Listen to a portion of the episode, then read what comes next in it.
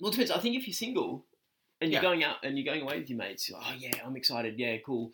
You know, and you sort of go there with that sense of oh, you're going to have a holiday romance or a Yeah. holiday fling, and it's, uh, yeah, completely. You have that mindset before you leave, of getting Mm. be- getting buff or getting into shape, and you're having a fake tan, you know, all that sort of Yeah. shit that people put themselves Absolutely. through these days. Well, living with two girls, and I see, I see when they go on holiday as well, and got the preparation. They're both is- single, aren't they? Abs- yeah, Yeah. they are.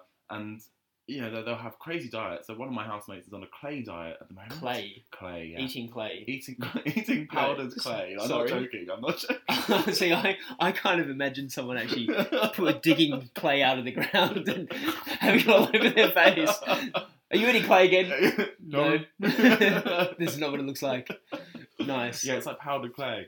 And and and, and I think people have these crazy diets. And these before they go on crash holiday, diets, so- yeah, Try and lose as much weight in a short amount of time, which is so good for you, yeah. by the way. So good for your body. But it's, Um, it's, it's all in the preparation. And you're right, the spray tans, you know, they they they The the tans get a waxing bit and of- yeah. Girls have it harder, I think.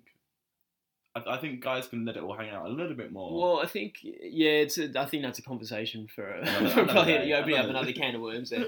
But uh, yeah, I guess so. I guess, you know, there's a lot more for, well, you can sort of pick yeah, thi- bones that you know. Th- but uh, yeah, I guess I guess it's what I'm one saying of is those pe- things. people are at their best. People feel as though they're at their best when they get on holiday, and and that's why I think people hook up because you feel really confident as well when you sort of meet up. when you're and strutting down the beach in your fishnet speedo juniors.